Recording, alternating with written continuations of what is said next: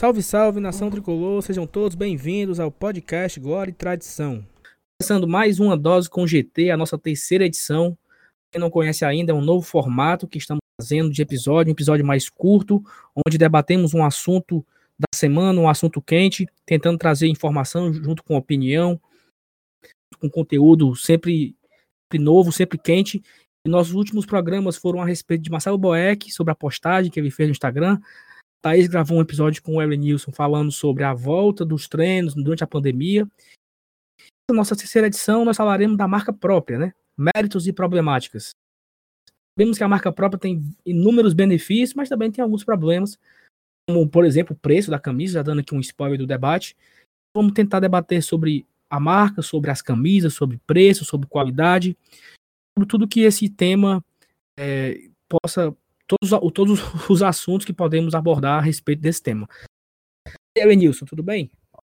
Tudo jóia. Um abraço aí, Felipe, para você, para todo mundo do Fortaleza, que mais uma vez está escutando aqui o Glória e Tradição.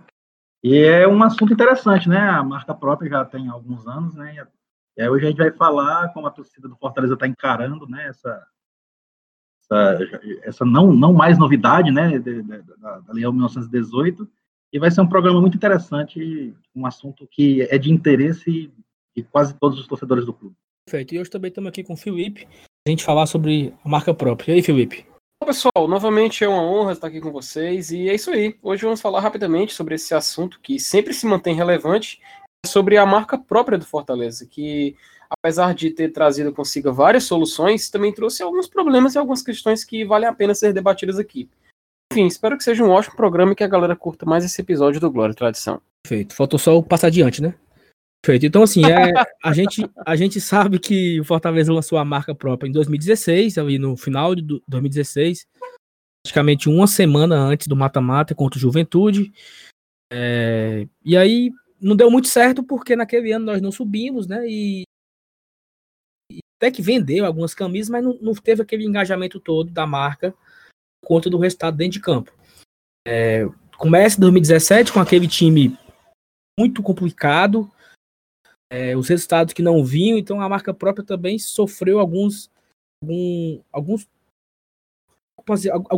grandes dificuldades no caminho. Um exemplo aqui que a torcida talvez não saiba, talvez ia lançar a sua camisa que ele chama de tradição, durante o campeonato cearense, uma festa e tal, numa casa de shows e tudo. Aí acabou que a data do lançamento da camisa, ela seria na quinta-feira, um dia após a eliminação contra o Ferroviário. Então, o Fortaleza, com medo da eliminação, chegou a cancelar o evento, porque poderia não classificar e ser um fiasco o lançamento da camisa. Então, o início da marca própria foi bem complicado. Mas mesmo nesse 2017, o Fortaleza conseguiu um faturamento de mais de R$1 milhão, junto com seus produtos oficiais, junto com as suas lojas.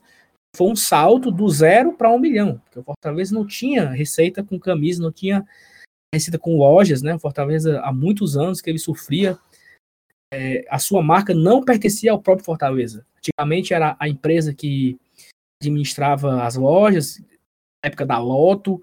Depois, quando mudou para a Kappa, foi o mesmo modelo de negócio, onde empresa terceirizada, uma outra pessoa ela pertencia à marca Fortaleza, e o Fortaleza não podia fazer nada com a sua própria marca, muito menos ganhar dinheiro. Então, a marca própria também nos trouxe esse benefício.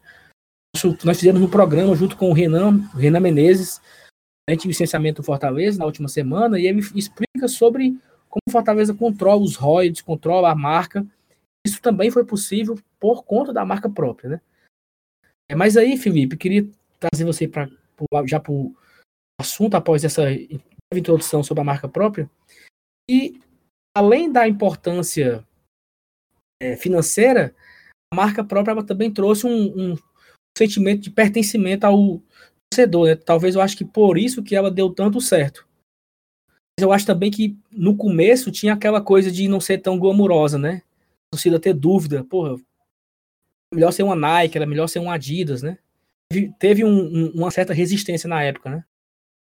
Pois é, Saulo. Inclusive, eu me lembro que na época que Fortaleza foi lançar a marca própria, se questionou sobre a qualidade do produto e se o produto iria se tornar um produto popular. Fortaleza seguiu um exemplo muito bonito do Paysandu, que acabou dando certo bastante no início. Hoje em dia a gente vê dezenas de clubes com marca própria, inclusive até, só um pequeno alfinetada, torcedores de um certo clube rival do Fortaleza tiravam piada antigamente, né, por a gente usar a marca própria. Hoje em dia até eles estão usando. Mas enfim, o uso da marca própria tem esse questionamento mesmo, se ele é menos glamuroso, se ele é menos valoroso que você utilizar comparado às grandes marcas. Na minha opinião, não diminui nada, pelo contrário, eu acho até que aproxima mais a torcida perante o clube. A gente vê, inclusive, hoje na Série A, o Coritiba também ele usa marca própria, o Bahia é marca própria, Fortaleza é marca própria, o Ceará é marca própria, ou seja, a gente vê que é uma tendência de mercado, algo que está se tornando mais e mais comum com o passar do tempo. Além da importância financeira, a importância também, eu diria, de dar valor àquilo que pertence ao seu clube, como você falou, sentimento de pertencimento. Pra você ter ideia, o Fortaleza lançou a Tradição 2020 agora, algumas semanas atrás, teve até uma live num sábado, foi bastante animado, inclusive. O Fortaleza arrecadou R$900 mil só com pré-venda. Isso é algo que eu diria espetacular. Onde que a gente ia pensar que o Fortaleza poderia arrecadar um valor assim, por exemplo, anos atrás com alguma marca, como por exemplo a Kappa, ou com a Stadium, que tanta gente solta piada daquela época de 2011, né? Ou até com a Loto, Cancha, Pênalti, etc. A gente compara e vê que realmente é um produto, é algo que a torcida gosta de consumir e que a torcida valoriza. Então eu não acho que é menos glamouroso, não. Pelo contrário, eu acho que aproxima e dá mais valor ainda ao produto e ao Fortaleza também no mercado. Elenilson, o Felipe falou aí sobre o Paysandu, né, que foi o primeiro de tudo. E aí eu lembro, a metade de 2016, a gente debatia sobre esse assunto, né, nos nossos grupos de amizades que a gente tem. E eu me lembro que eu cheguei a ter em mãos, né, o material do Paysandu, da Lobo, né, que a marca do Paysandu é Lobo. Eu lembro disso que eu te mandei, né, essas fotos do material, e aí tu me questionava assim, Saulo, mas a qualidade é boa? Exato. Porque seria a mesma fábrica, né, que é a Bomache, a fábrica aqui cearense.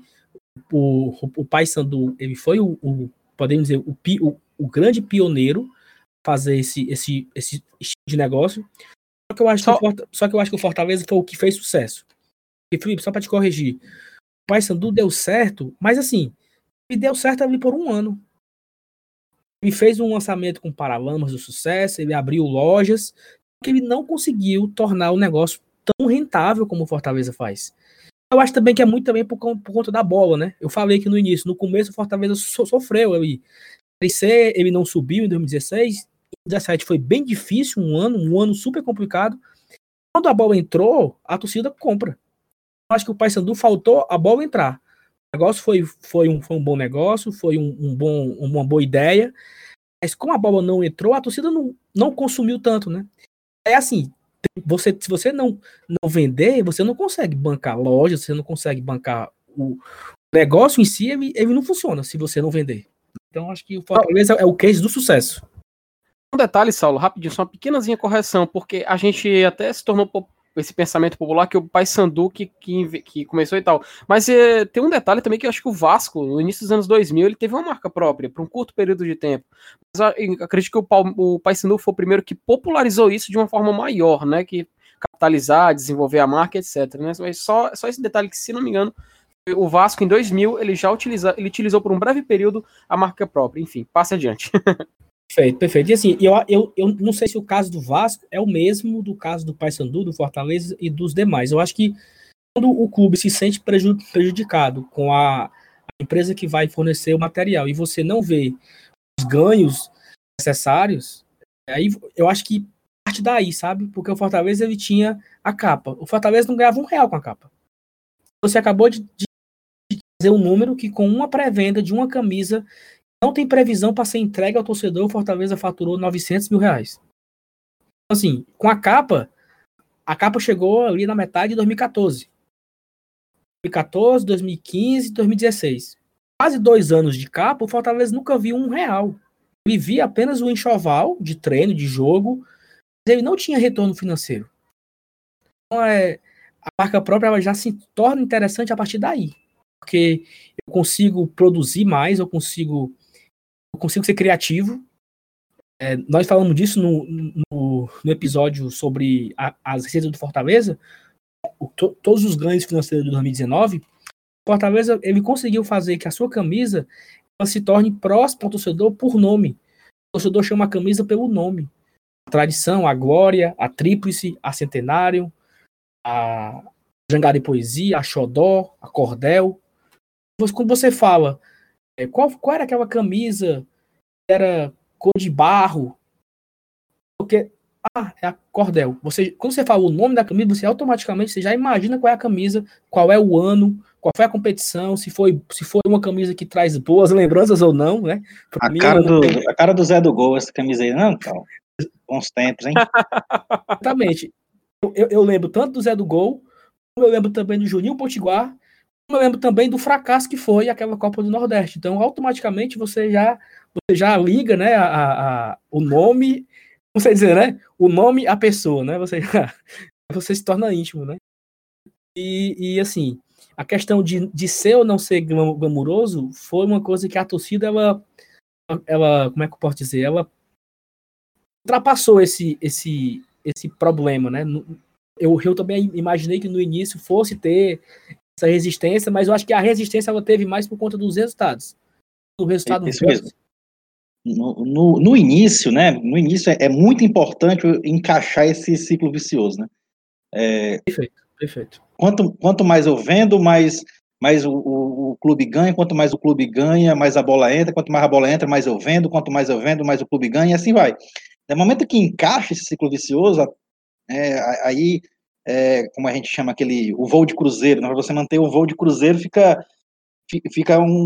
já um lance de estratégia. E aí, para dentro dessa estratégia, hoje a gente vê, você até falou no começo aí que eu me preocupei com a qualidade do material, esse é um dos fatores importantes hoje que mantém essas vendas no topo. Além da bola entrar, óbvio que uma coisa acaba fazendo parte do mesmo ciclo que a outra, mas a qualidade do material da Lei 1918 é muito bom.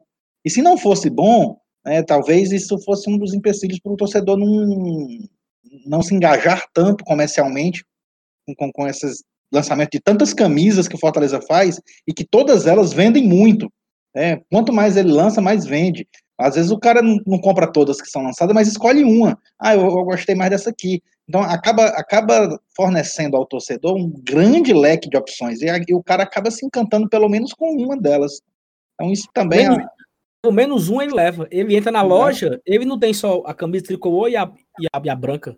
Ele tem a rosa, ele tem as três de goleiro, ele tem... E falando das três de goleiro, estamos gravando hoje, no dia que o Fortaleza lançou as três camisas de goleiro, uma camisa diferente, uma camisa dourada, uma azul, uma vermelha. Ano passado, na tradição 2019, também tinham sido três, eu acho que era amarela, verde... E a laranja. Laranja, ou seja, tem pessoa que ele compra a tradição, a vermelha e azul, e compra também as três de goleiro. Porque o cara não se sente... Eu conheço, gente. Tu é um que eu sei, que compra as quatro camisas. E tu tem dois filhos, tu tem uma esposa. E tu, pelo menos, tu compra um pra cada. Mano, pelo menos. É muito mais. É muito mais. Talvez tu compre, na média, saia três por cabeça aí na tua casa. Por ano. Na média. Então, assim, isso faz com que o torcedor entre na loja, e eu até falei esse exemplo outra vez. O cara vai ali na Centauro, por exemplo. Na C&A. O cara vai na C&A, abre lá, tem 30 camisas diferentes. O cara escolhe aqui umas 3 ou 4 para levar. O torcedor de Fortaleza hoje, ele tem esse mesmo sentimento quando entra na loja. Ele tem umas 9 opções de camisas belíssimas, de jogo, né, que seja de goleiro ou seja de linha. Porque, ó, é tradição...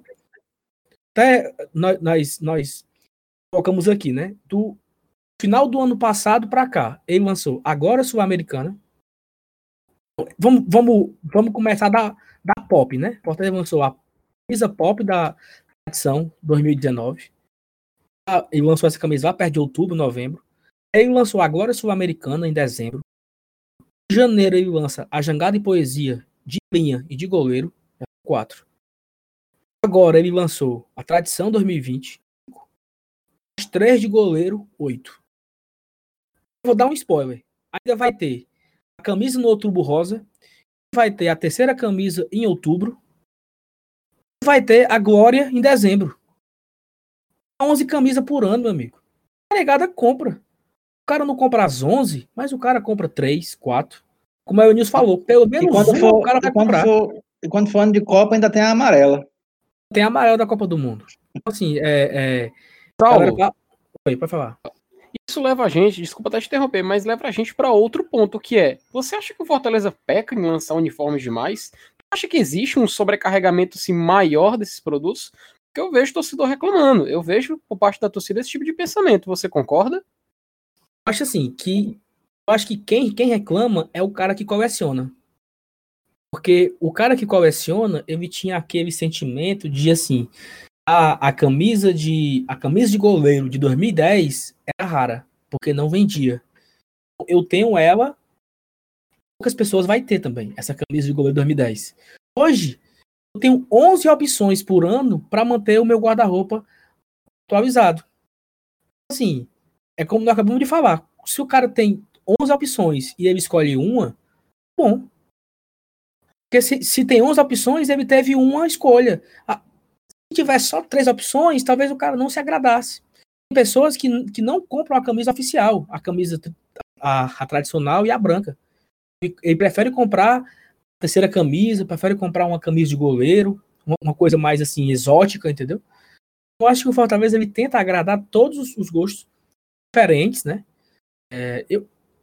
Essa é a minha opinião. Eu acho que lança muito, lança. São muitas camisas, são. Eu acho que eles lançam porque dá certo. Sempre deixa a prateleira cheia, sempre deixa a prateleira com várias opções. As vendas, elas não param, né? Então, aí os números falam, claro que a tradição deve ser o grande carro-chefe, deve ser a que mais vende, porque é a camisa tradicional. Só que você tendo opções a mais... O que tu acha, Elenilson? É por aí também? É por aí, cara. E até como eu ia falar, como eu falei com relação a encaixar, né? Encaixar o sucesso dentro de campo com a qualidade de material, também tem um encaixe da própria qualidade com as ideias, né? E não somente essas camisas que já são periodicamente lançadas, como a Tradição, a Glória, as de goleiro, né? As da Copa do Nordeste, que ano passado foi a Xodó, esse ano foi a Jangada de Poesia. Sempre tem um calendário, mas aí tem aquelas que são lançadas esporadicamente, como uma que foi lançada para homenagear a TUF, outra a JGT, que são camisas da marca também. Teve na questão do ano do centenário, teve a centenário, depois teve a Leternité, que também teve a de goleiro, foi a do Salvino, que fez um baita sucesso, aquela camisa do Salvino, muito bonita, por sinal. Porque essa camisa, ela se chama Leternité de goleiro. Mas todo mundo chama Salvino, né? Popularmente ficou a camisa do Salvino, e acho que até na própria loja tem camisa do Salvino, né? Ela não... Exatamente, que tem um autógrafo dele o nome na frente da camisa e tal. Mas, pois é, essas ideias esporádicas também ajudam, entendeu? Além das corriqueiras que estão no calendário, de vez em quando tem umas ideias dessa, aquela do clássico centenário também, que tem aqueles cordãozinhos para amarrar na frente, né? Também sem falar, Elenilson, aquele camisa de jogo. Todas essas que eu falei são de jogo, exceto aquelas da TUF e JGT. Eu acho que essas duas são as únicas que o Fortaleza nunca entrou em campo com ela, mas as de Outubro Rosa, a amarela da seleção, essas aí tudo entrou. Aí se você for por outro lado, que tem camisa igual a polo, cueca, meia, chaveiro, boné.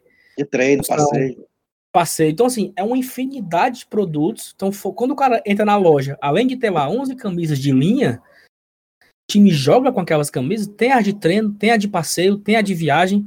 Eu fui numa loja Fortaleza, antes de viajar para o jogo da Sul-Americana, aí eu fui comprar uma camisa e tudo, aí tinha lá, essa camisa aqui é a que os jogadores viajam, essa aqui é a que eles ficam na concentração. Essa aqui é de aquecimento. Essa aqui é de aquecimento, essa aqui é de treino. Não, a de treino não é igual a de aquecimento. Comissão técnica. Essa aqui é da comissão técnica para viajar, essa é da comissão técnica dia de jogo, essa é da comissão técnica no treino, essa é da comissão técnica de passeio. É muita opção, cara. É muita opção. Então, Saulo, então a gente pode chegar à conclusão de que o Fortaleza não sobrecarrega, mas ele dá muita opção para o torcedor escolher. Então a gente pode chegar nessa conclusão? Sobrecarregar, ninguém é obrigado a comprar, né, cara? Ele dá opções. Ele dá opções. E assim, claro que umas vendem mais que as outras, e aí também parte da estratégia do clube de produzir mais umas do que as outras. Quando acabar uma camisa dessa, essa camisa de passeio, de concentração, ela não deve vender tanto. Ela tá lá, porque quando o cara vê o time chegando no ônibus e tal, e diz, pô, que camisa bonita, cara. Essa camisa eu queria ter, pô, ela tá na loja. Então acho que a ideia é mais ou menos isso. Fazer com que a camisa que os jogadores viajam e tal, se torne também um desejo de consumo do torcedor. Faz parte do negócio, né? Agora sim, pra gente encerrar o programa, entrando num assunto mais polêmico, talvez. A camisa é cara. Eu parto do princípio concordando que a camisa é cara. E aí, mas vamos comparar com os clubes de Série A, vamos comparar.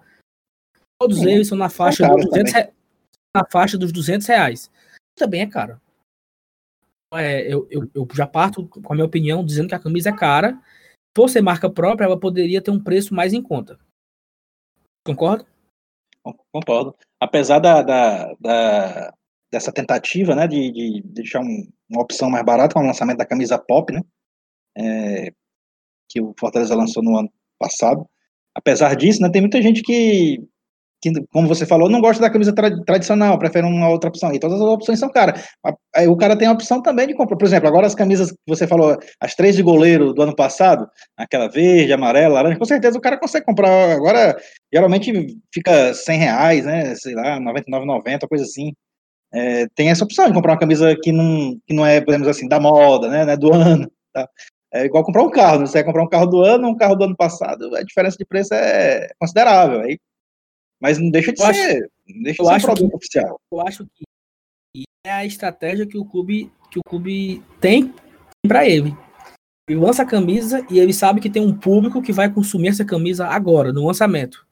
A camisa, a tradição, ela é linda demais. O escudo é muito bonito, os detalhes são muito bonitos. Então, assim, ele agrada quem já vai comprar, que sempre compra, e ele agrada aquele que não tem condição, mas aquele cara faz um esforço para comprar.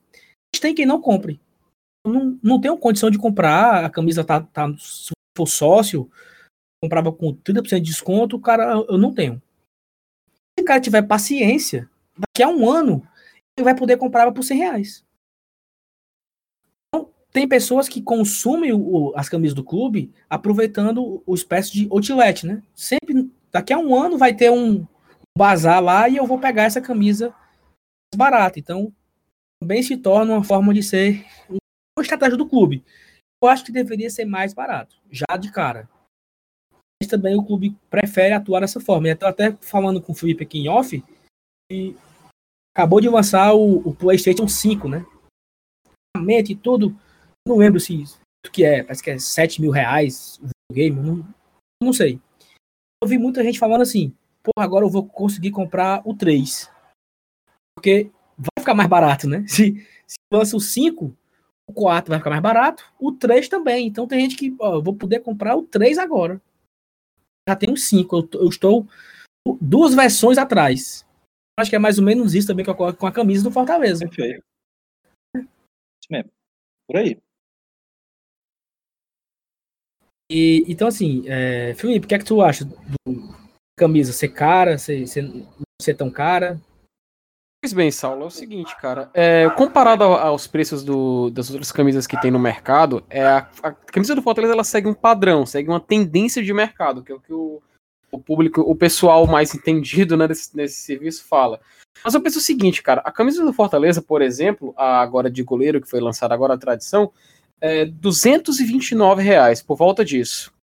Cara, se a gente for analisar bem, isso é aproximadamente um quarto de salário mínimo, cara. Eu acho um preço bastante inflado. Eu acho que não reflete a realidade do nosso povo. A gente não tem o costume de comprar, não tinha, pelo menos, de consumir produtos tão caros. Até a parte da torcida reclama dizendo que esse valor é um valor muito elitizado. Eu tendo a concordar. Eu acho um valor bem alto. Eu acho que até a novidade da camisa pop foi muito boa, porque ele tinha um preço acessível e tudo mais. Porém, eu acho que a camisa que é vendida nas lojas, ela poderia ter um preço um pouquinho mais acessível. Eu não acho que 220, 200 reais, 180, 190 seja um preço tão assim. Eu acho que até por volta de 150 você poderia refletir. Mas aí vem outra questão que isso vai pesar no bolso do clube. Se o Fortaleza arrecadou 900 mil reais, por exemplo, na pré-venda da Tradição 2020, calcule quanto ele arrecadaria se ele vendesse por menos. Será que ele vender mais? Se ele ia arrecadar menos, entende? Chega essa questão, é uma questão complexa, uma questão bastante, que eu acho que dá um debate muito bacana, e eu acho inclusive que pessoas do clube deveriam escutar esse lado da torcida que reclama do preço da camisa. Enfim, passa adiante. Perfeito, então acho que a gente conseguiu abordar os principais assuntos a respeito da marca própria, falamos da história, da grana, do envolvimento com a torcida, do pertencimento, do preço, da qualidade, do mix de produtos. Estamos fazendo tudo isso aqui em 25 minutos, para ter sido menos, mas acabamos nos alongando, mas a ideia é essa, fazer sempre um programa mais curto, trazendo uma informação, um conteúdo, uma opinião, de forma bem rápida e clara, como diria Alan Neto, um bate-rebate rápido, e tentamos fazer isso aqui nessa versão, nessa edição do Uma Dose com GT. Obrigado, Elenilson, obrigado, Felipe, a gente se vê no próximo episódio, abraço a você que nos acompanhou até aqui. Valeu, abraço. Tchau, tchau. Fui.